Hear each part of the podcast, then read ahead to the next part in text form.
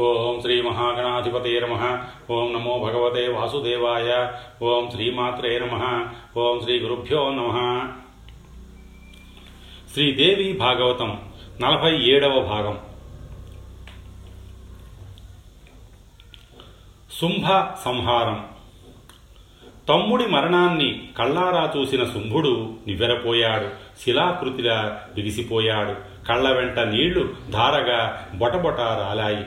మరు నిమిషంలో నిగ్రహించుకున్నాడు. క్రోధంతో ఉన్మత్తుడై దిక్కులు దద్దరిల్లేలాగా ఒక్క పులికేక పెట్టాడు. అది తనకే కొత్తగా వినిపించింది. కొండల్లో కోనల్లో మారుమ్రోగి వలయాలు వలయాలుగా తననే చుట్టుముట్టింది.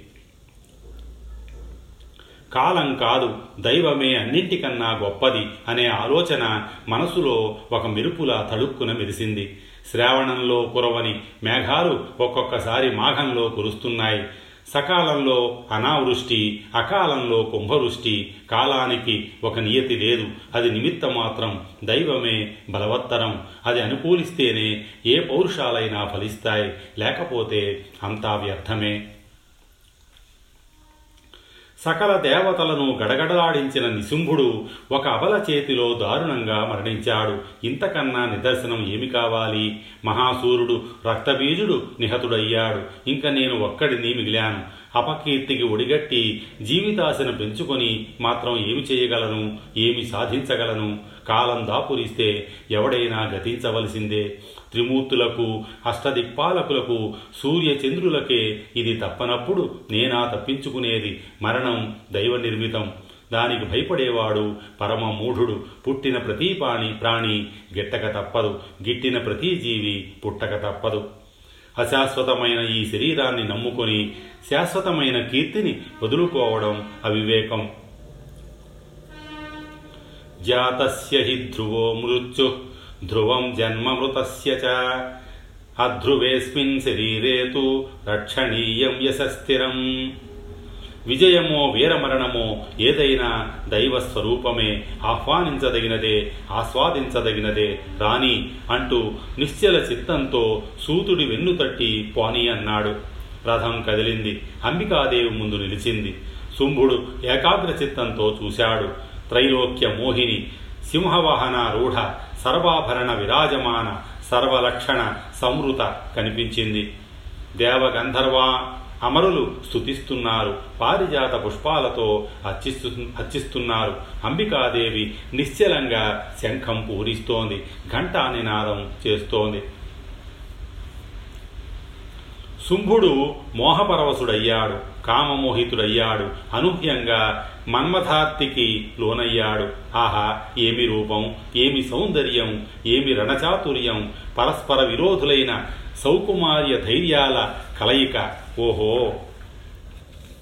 మెరుపుతీగలాగా తనవంగి మాలతీ లతలాగా అత్యంత సుకుమారి ప్రారంభ యౌవనంలో ఉన్న పడుచు పిల్ల. ఈ బాలామణి కామభావాన్ని జయించిందంటే ఆశ్చర్యంగా లేదు. రూపలక్షణాలన్నింటా సాక్షాత్తు రతీదేవిలా ఉంది. ఈ అంబిక ఇంతమంది మహావీరాధి వీరులను సంహరించడమేమిటి? అసంభవం. ఇదేదో మాయ. ఈ బాలామణిని వశం చేసుకోవాలి. ఉపాయంగా లొంగదీసుకోవాలి. వశీకరణ మంత్రాలేవి నాకు రావే. అయినా సర్వ మంత్రమయి ఈ జగన్మోహిని మంత్రాలకు లొంగుతుందా? పైగా మదగర్విత అసలు లొంగదు. సామధానోపాయాలు ఫలించలేదు. భేదోపాయానికి అవకాశం లేదు. పోనీ దండోపాయం ప్రయోగిద్దామంటే ఇంతటి మహాబలవంతురాలి దగ్గర అది పనిచేస్తుందనే నమ్మకం లేదు.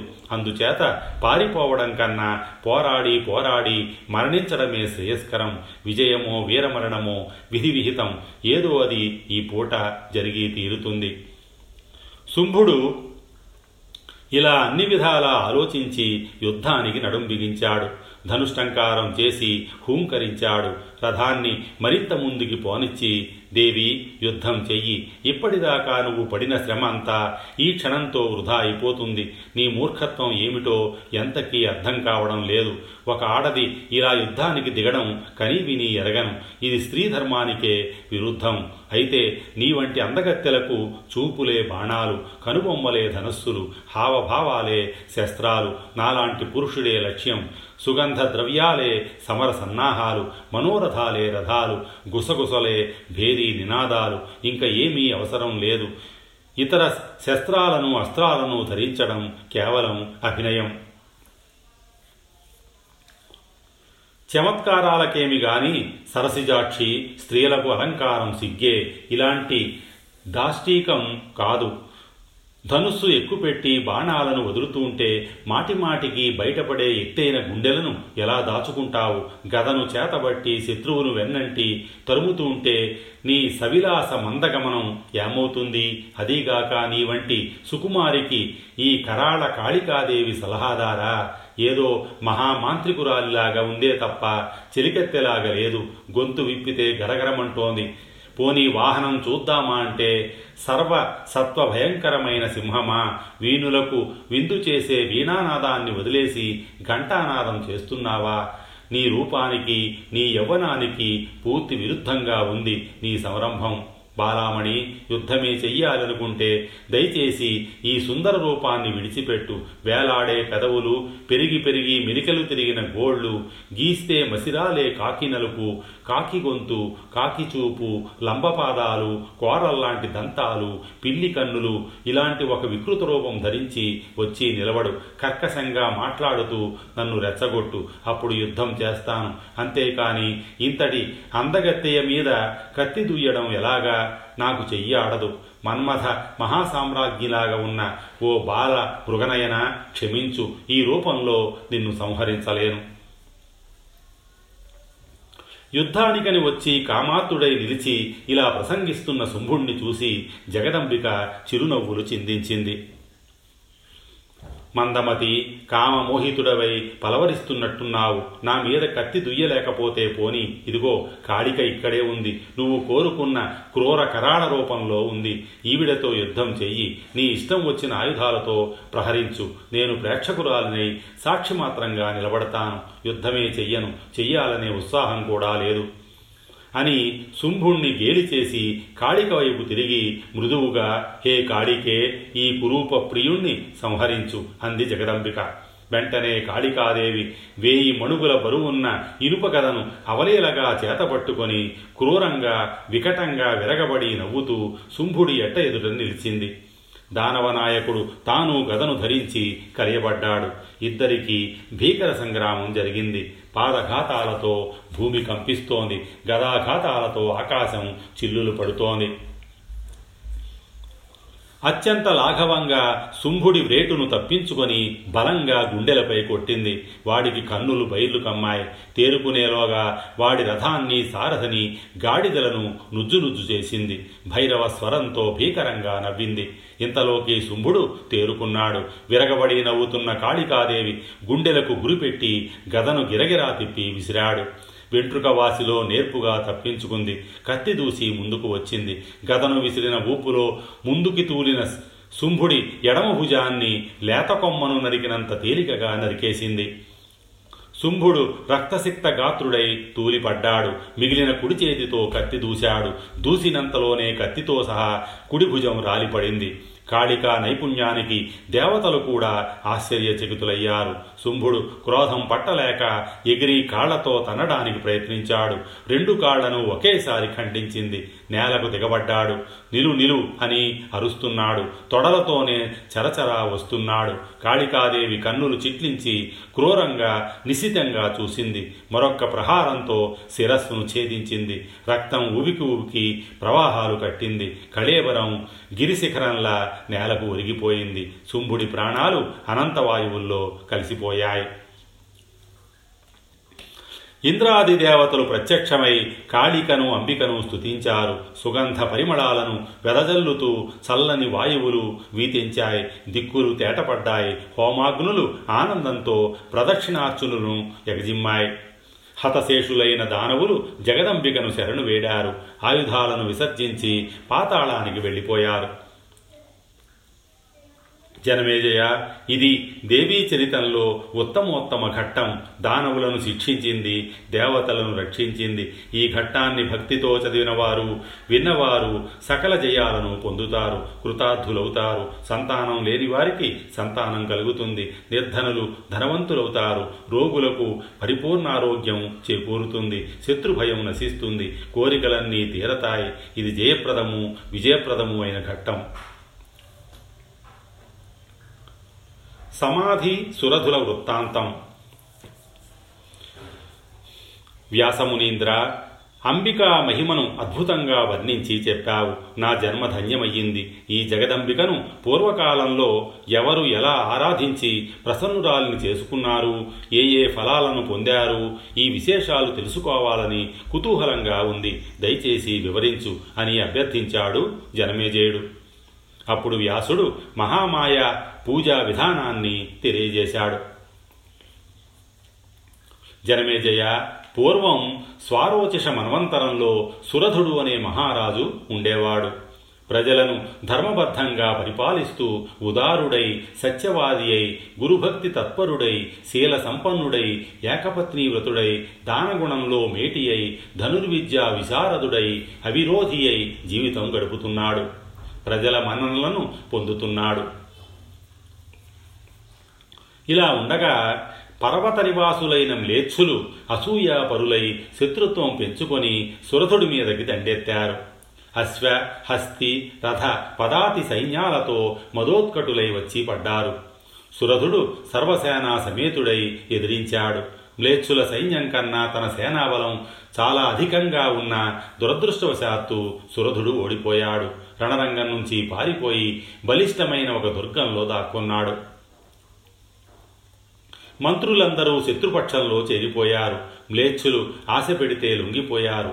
ఎంత నీతి మాలిన వాళ్ళు! వీళ్ళు రేపో మాపో శత్రువులకు నన్ను పట్టి ఇస్తారు. నీతి లేకపోయాక ఎంతటి పాపానికైనా ఒడికడతారు. వీళ్ళనిక విశ్వసించకూడదు. లోభం ఎంత పనైనా చేయిస్తుంది. తల్లిదండ్రులు తోబుట్టువులు బంధుమిత్రులు గురు వృద్ధులు ఏ అనుబంధాలు పరిగణనకు రావు? అందరినీ ద్వేషిస్తారు. అవకాశం దొరికితే అంతమొందిస్తారు. కాబట్టి వీళ్ళను విశ్వసించనుగాక విశ్వసించను అని ఆలోచించి సురధుడు గుర్రాన్ని అధిరోహించి ఒంటరిగా అడవుల్లోకి వెళ్ళిపోయాడు. పోగా పోగా ఒక ఆశ్రమం కనిపించింది. అది సుమేధసుడి ఆశ్రమం. ఎత్తుగా పెరిగిన వృక్షాలతో పచ్చగా కనువిందు చేస్తోంది. మధ్యలో ప్రవహిస్తున్న నది నదిలో ఇసుక తెన్నెలు పరస్పర మైత్రితో సహజ శత్రుత్వాలు విడిచిపెట్టి క్రీడిస్తున్న మృగ పక్షి సంఘాలు శిష్యుల వేదాధ్యయన ఘోష నీవార ధాన్యంతో చేస్తున్న వంటల ఘుమఘుమలు హోమ ధూమ సుగంధాలు నానా పుష్ప పరిమళాలు సర్వప్రాణికోటికి సుఖప్రదమై స్వర్గాన్ని మరిపిస్తోంది. ఆశ్రమాన్ని చూడగానే సురథుడి మనస్సు తేలికపడింది. భయం పటాపంచలయ్యింది. ఇక్కడ సుఖంగా జీవితం గడపవచ్చు అనే విశ్వాసం ఏర్పడింది. ఒక చెట్టు నీడలో గుర్రం దిగి దాన్ని అక్కడ మేతకు వదిలి పాదచారి అయి ఆశ్రమ ప్రాంగణంలోకి వెళ్ళాడు. సాలవృక్ష ఛాయలో కృష్ణాజనం మీద పద్మాసనం వేసుకుని కూర్చున్న తపోమూర్తిని చూశాడు. మూర్తి భవించిన శాంతం చుట్టూ కూర్చున్న శిష్యులకు వేదశాస్త్రాలను అధ్యాపనం చేస్తున్నాడు. హరిషడ్వర్గాలకు అతీతుడై ద్వంద్వాలకు అందనివాడై ఆత్మజ్ఞాన నిరతుడై ఆకృతి దాల్చిన నిగ్రహంగా భాసిస్తున్న సుమేధసుడిని చూడగానే సురధుడి కళ్ళు చెమ్మగిల్లాయి. బాష్పజలాలు అప్రయత్నంగా ఉవికి ఉవికి ధారలు కట్టాయి. అది దుఃఖమో ఆనందమో ఆత్మ ప్రక్షాళనమో తెలియలేదు. అల్లంత దూరంలోనే మహర్షికి సాష్టాంగపడ్డాడు. భద్రమస్తు భద్రమస్తు ఉత్తిష్ట ఉత్తిష్ట అన్నాడు మహర్షి. శిష్యుణ్ణి పిలిచి దగ్గరగా ఆస్తరణం వేయించాడు. దాని మీద కూర్చోమన్నాడు. సురథుడు మౌనంగా వెళ్ళి కూర్చున్నాడు. సుమేధుడు అర్ఘ్యపాద్యాలు ఇచ్చి అతిథి మర్యాదలు జరిపాడు. తమరు ఎవరు? ఇటు ఎందుకు వచ్చారు? చింతాకుల చిత్తులై కనిపిస్తున్నారు. కారణం ఏమిటి? అని కుశల ప్రశ్నలు వేశాడు. సురథుడు ఇంకా తేరుకోలేదు. మౌనంగానే ఉండిపోయాడు. కన్నీటి జడి తెరిపి ఇవ్వడం లేదు. మహర్షి మళ్ళీ పలకరించాడు. సంశయించకండి. మనస్సులో ఉన్న బాధ ఏమిటో చెప్పండి. ఏదైనా పని మీద వచ్చి ఉంటే పర్వాలేదు చెప్పండి. అది ఎంతటి అసాధ్యమైన మీ కోరిక తీరుస్తాను. గోప్యం కాకపోతే చెప్పండి అన్నాడు సుమేధసుడు. అప్పటికి సురధుడు పెదవి కదిపాడు. మహర్షి నన్ను సురధుడు అంటారు. నేనొక సామ్రాజ్యానికి రాజును. శత్రువుల చేతిలో ఓడిపోయాను. రాజ్యాన్ని రాజధానిని పట్టమహిషిని వదిలేసి ఇటు వచ్చాను. నిన్ను శరణు వేడుతున్నాను. నువ్వే రక్షకుడివి. అన్యథా శరణం నాస్తి. నువ్వు ఏది ఆజ్ఞాపిస్తే అది భక్తితో ఆచరిస్తాను. శత్రువులకు దారుణంగా భయపడి నీ సమీపానికి పారిపోయి వచ్చాను. శరణాగత వత్సల రక్షించు. నన్ను రక్షించు అంటూ మళ్ళీ సాష్టాంగపడ్డాడు. సుమేధసుడు లేవనెత్తి దగ్గరగా కూర్చోబెట్టుకుని అభయం ఇచ్చాడు. సురథ మహారాజా మీరు ఈ ఆశ్రమంలో నిర్భయంగా నివసించండి. ఇక్కడ ఏ శత్రుభయము లేదు ఉండదు. ఇక్కడికి వచ్చేవారంతా తపోబల సమన్వితులు. హింస అనేది ఈ దరిదాపులకు రాదు. వనవృత్తితో జీవించేవాళ్ళమే అందరమూను. నీ నీవార కందమూల ఫలాలతోనే మా జీవనం. మీరు వాటితోనే గడపాలి మరి అన్నాడు. సురథుడు సంబరపడుతూ ఆ నియమానికి అంగీకరించి ఆశ్రమవాసి అయ్యాడు. కందమూల ఫలాలతో శుచిగా జీవిక సాగిస్తున్నాడు. కొంతకాలం గడిచింది. ఒకనాడు ఎందుకనో హఠాత్తుగా సురధుడి మనస్సు పాత జ్ఞాపకాలలోకి వెళ్ళింది.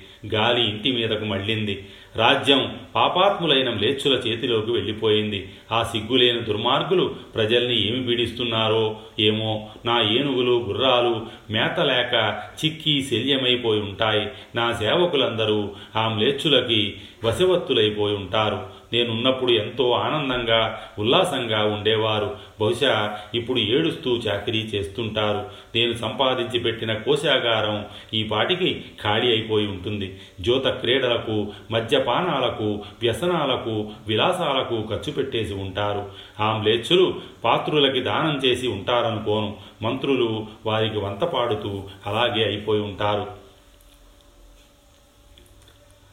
ఒక చెట్టు నీడలో తీరుబాటుగా కూర్చుని సురథుడు ఇలా ఆలోచిస్తూ ఉండగా ఒక వైశ్యుడు దిగులుగా నడుచుకుంటూ అటువైపు వచ్చాడు. సురథుడిని చూడ చూడగానే కాసింత కుదుటపడి చేరువకి వచ్చి మెల్లగా కూర్చున్నాడు. ఎవరు నువ్వు? ఎందుకు దిగులు పడుతున్నావు? ఇలా వచ్చావేమిటి? భయపడకు. నిజం చెప్పు. నేను నీ మిత్రుణ్ణి. ఏడు మాటలు మాట్లాడితే చాలు. మైత్రి ఏర్పడుతుందన్నారు కదా. చెప్పు అని అడిగాడు సురథుడు ఈ పలకరింపుతో వైశ్యుడికి ధైర్యం వచ్చింది. ఒక ఆత్మీయత స్ఫురించింది. పలికాడు మిత్రమా నేను వైశ్యజాతీయుణ్ణి నా పేరు సమాధి బాగా ధనవంతుణ్ణి సత్యవాదిని ధర్మతత్పరుణ్ణి. అయితేనేమి ఈవేళ నా బతుకు ఇలా అయిపోయింది. నా పెళ్ళాం బిడ్డలే నన్ను ఇంటిలోంచి వెళ్ళగొట్టారు. ధనలోభం వారితో ఈ పని చేయించింది. దుర్మార్గులు నన్ను లోభి అన్నారు కృపణుడు అన్నారు. అందరూ ఒక్కటై నన్ను తరిమేశారు. ఏమి చేయడానికి తోచక ఇలా అడవిలోకి వచ్చేశాను. తమరి దర్శనం అయింది. ఇంతకీ తమరు ఎవరో తెలుసుకోవచ్చునా? గొప్ప భాగ్యవంతుల్లా కనపడుతున్నారు. సురధుడు తన వృత్తాంతం క్లుప్తంగా చెప్పాడు. అదృష్టవశాత్తు మనం ఇద్దరం ఇక్కడ ఇలా కలుసుకొని మిత్రులమయ్యాం. ఈ అందమైన శుభప్రదమైన ఆశ్రమంలో ఈ అరణ్యంలో మనం నిర్భయంగా విహరించవచ్చు. అయ్యింది ఏదో అయ్యింది. ఇక దుఃఖించకు. అన్నీ మర్చిపోయి ఇక్కడ నాతో పాటు సుఖంగా జీవించు అన్నాడు సురధుడు. నేస్తమా నా మనస్సు పీకులాడుతోంది నా కుటుంబం దిక్కులేనిది అయిపోతుందేమో కష్టాల పాలవుతుందేమో నా భార్య పుత్రులకి ఆరోగ్యం ఎలా ఉందో ముఖ్యంగా నా ఇల్లాలు మొదటి నుంచి దాని ఆరోగ్యం అంతంత మాత్రమే సుఖంగా ఉందో లేదో మిత్రమా నాకు ఎంతసేపు ఇవే ఆలోచనలు నేను వాళ్ళకి అక్కర్లేకపోయాను కానీ నేను మాత్రం వాళ్ళని మర్చిపోలేకపోతున్నాను చాలా బెంగగా ఉంది సుఖంగా ఎలా ఉండగలను చెప్పు ఎప్పుడు ఇంటికి వెడతానో ఎప్పటికి నా వాళ్ళని చూడగలుగుతాను? వైశ్యోత్తమ ఏమిటి నీ వెర్రి? వాళ్ళేమో నిన్ను తరిమేశారా? వాళ్ళ కోసం నువ్వు పరితపిస్తున్నావా? ఇంతకన్నా వ్యామోహం ఉంటుందా? ఈ కఠినాత్ముల్ని చూస్తే మనస్సు భగభగలాడిపోదు. సుఖంగా ఎలా ఉంటుందనుకుంటున్నావు పిచ్చివాడ. దుఃఖాన్ని కలిగించే బంధుమిత్రుల కన్నా సుఖాన్ని కలిగించే శత్రువులు చాలా నయం. తెలుసుకో మనస్సుని గట్టిపరుచుకో. అటు మళ్ళనివ్వకు. ఇక్కడ నాతో పాటు హాయిగా జీవించు. రాజా నువ్వు అన్నది నిజమే. కానీ నా మనస్సు నిలకడగా ఉండడం లేదు. మాటి మాటికి అటే పరిగెడుతోంది. ఎంత ప్రయత్నించినా ఫలితం ఒకటిగానే ఉంది. మిత్రమా నాకు ఆ పాటి బెంగ లేకపోలేదు. రాజ్యం గుర్తికి వచ్చినప్పుడల్లా దుఃఖం పెళ్ళువికి వస్తోంది. అయినా నిబ్బరించుకుంటున్నాను. మన ఇద్దరి బెంగలు దుఃఖాలు తీరడానికి ఏదైనా ఉపాయం చెబుతాడేమో మన మహర్షి సుమేధుడిని అడుగుదాం. ఆయన శాంతచిత్తుడు ఏదో ఒక ఔషధం చెప్పకపోడు. ఇలా ఇద్దరూ ఒక నిశ్చయానికి వచ్చి సుమేధో మహర్షిని దర్శించారు. సాష్టాంగపడ్డారు. ఆయన ఆశీర్వదించి సముచిత స్థలాలలో కూర్చోబెట్టాడు. సురధుడు వినయంగా ప్రశ్నించాడు. మహర్షి ఈ వైశ్యుడు ఇప్పుడే నాకు మిత్రుడయ్యాడు. భార్యాపుత్రులు వెళ్ళగొడితే అడవులకు వచ్చాడు. అయినా కుటుంబం గురించి కుటుంబ సభ్యుల గురించి తలుచుకొని తలుచుకొని పరితపిస్తున్నాడు. ఎంతగా చెప్పినా శాంతించడం లేదు. అలాగే ఈ వేళ ఇదేమిటో నా మనస్సు కూడా చాలా కలతపడుతోంది. రాజ్యము ప్రజలు గుర్తుకు వచ్చి కళ్ళు చెమ్మగిల్లుతున్నాయి. ఇది నిష్కారణమైన దుఃఖమే. అయినా మనసు నుంచి తొలగిపోవడం లేదు. ఏనుగులు చిక్కిపోయాయో గుర్రాలు చచ్చిపోయాయో సేవకులు ఎలా ఉన్నారో ఇవే ఆలోచనలు ఎంతకీ వదలకుండా వేధిస్తున్నాయి. మ్లేచ్చులు నా కోశాగారాన్ని నాశనం చేసేస్తున్నారేమోనని మనస్సు కుమిలిపోతోంది. నిద్ర పట్టడం లేదంటే నమ్ము ఇన్ని రోజులు నువ్వు చేసిన ఉపదేశాల వల్ల ఈ జగత్తు మిథ్య అని తెలుసుకున్నాను. ఇది స్వప్న సదృశమని గ్రహించాను. అయినా మనస్సు భ్రాంతిని వదలడం లేదు స్థిరంగా నిలబడడం లేదు. నేనే నేనెవడిని? ఈ గుర్రాలు ఏనుగులు ఏమిటి? అవేమన్నా నాకు తోబుట్టువులా? కొడుకుల స్నేహితుల ఏమీ కాదు. తెలుసు. అయినా వాటి కోసం ఏడుస్తున్నాను. భ్రమాని ఎరిగి విలపిస్తున్నాను దుఃఖిస్తున్నాను. మనస్సు నిలకడ చెక్కడం లేదు. మోహం వదలడం లేదు. ఎంతగా వదులుకుందామన్నా సాధ్యపడడం లేదు. మహర్షి ఏమిటి దీనికి కారణం? ఆ అద్భుతమేమిటో నువ్వే చెప్పాలి. నువ్వు సర్వజ్ఞుడివి. మా సంశయాలు తీర్చాలి. నా మోహ విభ్రాంతికి కారణమేమిటో చెప్పు. సుమేధుడికి సురధుడి ఆవేదన ఆర్తి అర్థమయ్యాయి. అతడి శోకమోహాలను తొలగించే జ్ఞానోపదేశం చెయ్యాలి అనుకున్నాడు. ప్రేమగా లాలనగా నవ్వుతూ ఆప్యాయంగా పలికాడు. మహారాజా మోహ మోక్షాలకు కారణమేమిటో తెలియజేస్తున్నాను. శ్రద్ధగా ఆలకించు. మహామాయ అని ఒక శక్తి ఉంది. సకల చరాచర వస్తుజాలానికి ఉత్పత్తి హేతువు ఆ శక్తి. బ్రహ్మాది దేవతలు అష్టదిక్పాలకులు సూర్యచంద్రులు గంధర్వ ఉరగ యక్ష కిన్నర దానవ మానవ జాతులు వివిధ వృక్ష వల్లి విధానాలు పశువులు పక్షులు ఒకటేమిటి? సమస్త ప్రాణికోటి మాయాధీనమే. మాయాధీనమైన ప్రతి ప్రాణికి బంధమోక్షాలు తప్పవు. ఆ మాయాశక్తి కల్పించినదే మోహజాలం.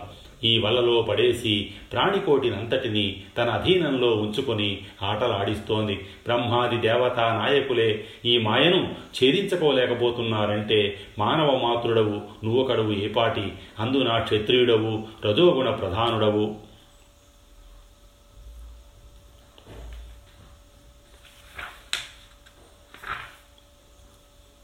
చతుర్ముఖ చతుర్భుజల మోహ విభ్రాంతి. ఆ మాయాశక్తి జ్ఞానుల మనస్సులను కూడా సమ్మోహపరుస్తూ ఉంటుంది. బ్రహ్మదేవుడు శివుడు వాసుదేవుడు వీరికి మించిన జ్ఞానులెవరు? వీరే సమ్మోహితులై అనురాగ విభ్రాంతిలో మునుగుతున్నారు. పూర్వం సత్యయుగంలో ఒకప్పుడు నారాయణుడు శ్వేతద్వీపానికి వెళ్ళి స్వయంగా మహాతపస్సు చేశాడు. బ్రహ్మ విద్యను తెలుసుకోవాలని అతడి కోరిక. బ్రహ్మదేవుడు కూడా తపస్సు చేశాడు. అనస్వరము శాశ్వతము అయిన సుఖాన్ని తెలుసుకోవాలని అతడి వాంఛితం. కొంతకాలం తపస్సు చేశాక నారాయణుడు స్థలం మార్చాడు. అదే ద్వీపంలో మరొక ప్రదేశంలో కూర్చుని తపస్సు సాగించాడు. బ్రహ్మదేవుడు అలాగే స్థలం మార్చాడు. ఈ సంరంభంలో మార్గమధ్యంలో ఇద్దరు తారసపడ్డారు. నువ్వెవరు? అంటే నువ్వెవరు? అనుకున్నారు.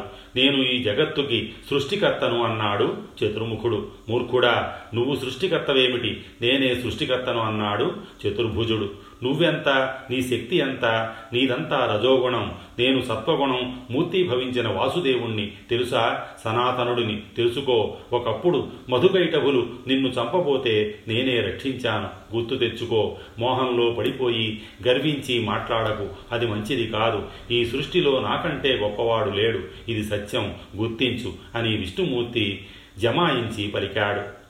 ఇలా బ్రహ్మ విష్ణువులకు వివాదం చెలరేగింది. ఇద్దరికీ కోపంతో కళ్ళు ఎరిపెక్కాయి పెదవులు వణికాయి.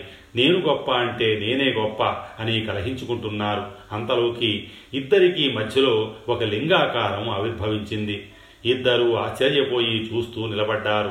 అశరీరవాణి వినిపించింది. బ్రహ్మన్ విష్ణు వివాదం చాలించండి. మీ ఇద్దరికీ ఒక పోటీ పెడుతున్నాను. ఆలకించండి. ఈ లింగానికి అంతం చూసి రావాలి. చూసి ఎవరు ముందుగా వస్తే వారు గెలిచినట్టు వారు గొప్పవారైనట్టు. ఇది ఇద్దరు చిరుక వైపు ప్రయాణం సాగించండి. ఈ ఆకాశవాణి మాటలు వినడంతోనే విష్ణుమూర్తి ఆ లింగం వెంట పాతాళానికి ప్రయాణమయ్యాడు.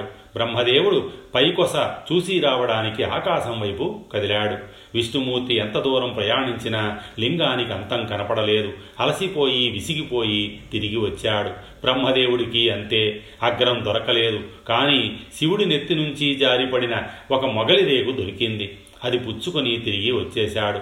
లింగాగ్రభాగం దర్శించి వచ్చాను. ఇదిగో ఈ కేతకీ ఈ కేతకీ దళం అక్కడ దొరికింది. నిదర్శనంగా తీసుకువచ్చాను అన్నాడు. విష్ణుమూర్తి ఒప్పుకోలేదు. దీనికి సాక్షి ఎవరని గద్దించాడు ఏదైనా వివాదం చెలదేగినప్పుడు సచ్చీలుడు సర్వసముడు యథార్థవాది అయిన మేధావిని సాక్షిగా అంగీకరించడం అంతటా ఉన్నదే కదా. నువ్వు లింగాగ్రం చూసి వచ్చావనడానికి గాని ఈ కేతకీదళం అక్కడిదే అనడానికి గాని సాక్షి ఎవరో చెప్పు అని నిగ్గదీశాడు నారాయణుడు. స్వస్తి శ్రీ ఉమామహేశ్వర పరబ్రహ్మార్పణమస్తు.